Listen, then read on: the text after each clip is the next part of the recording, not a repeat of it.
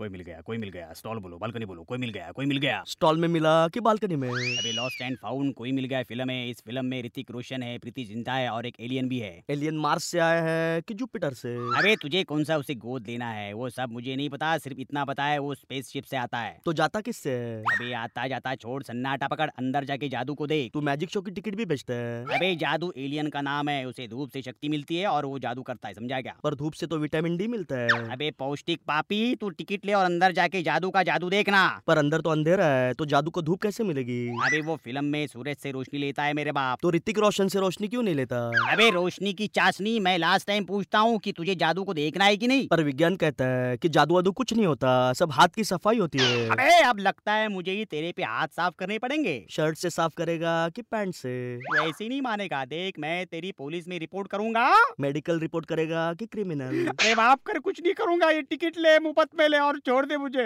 Ticket किसके साथ मुफ्त दे रहा है साबुन के साथ या डिटर्जेंट के साथ हे भगवान तू किस जन्म की मुझे सजा दे रहा है मैं भगवान नहीं सीधा साधा इंसान हूँ आ! आ आ मत कर प्रायश्चित कर अरे अरे अरे कोई मुझे बताएगा यह कटी पतंग का धागा कहाँ मिलेगा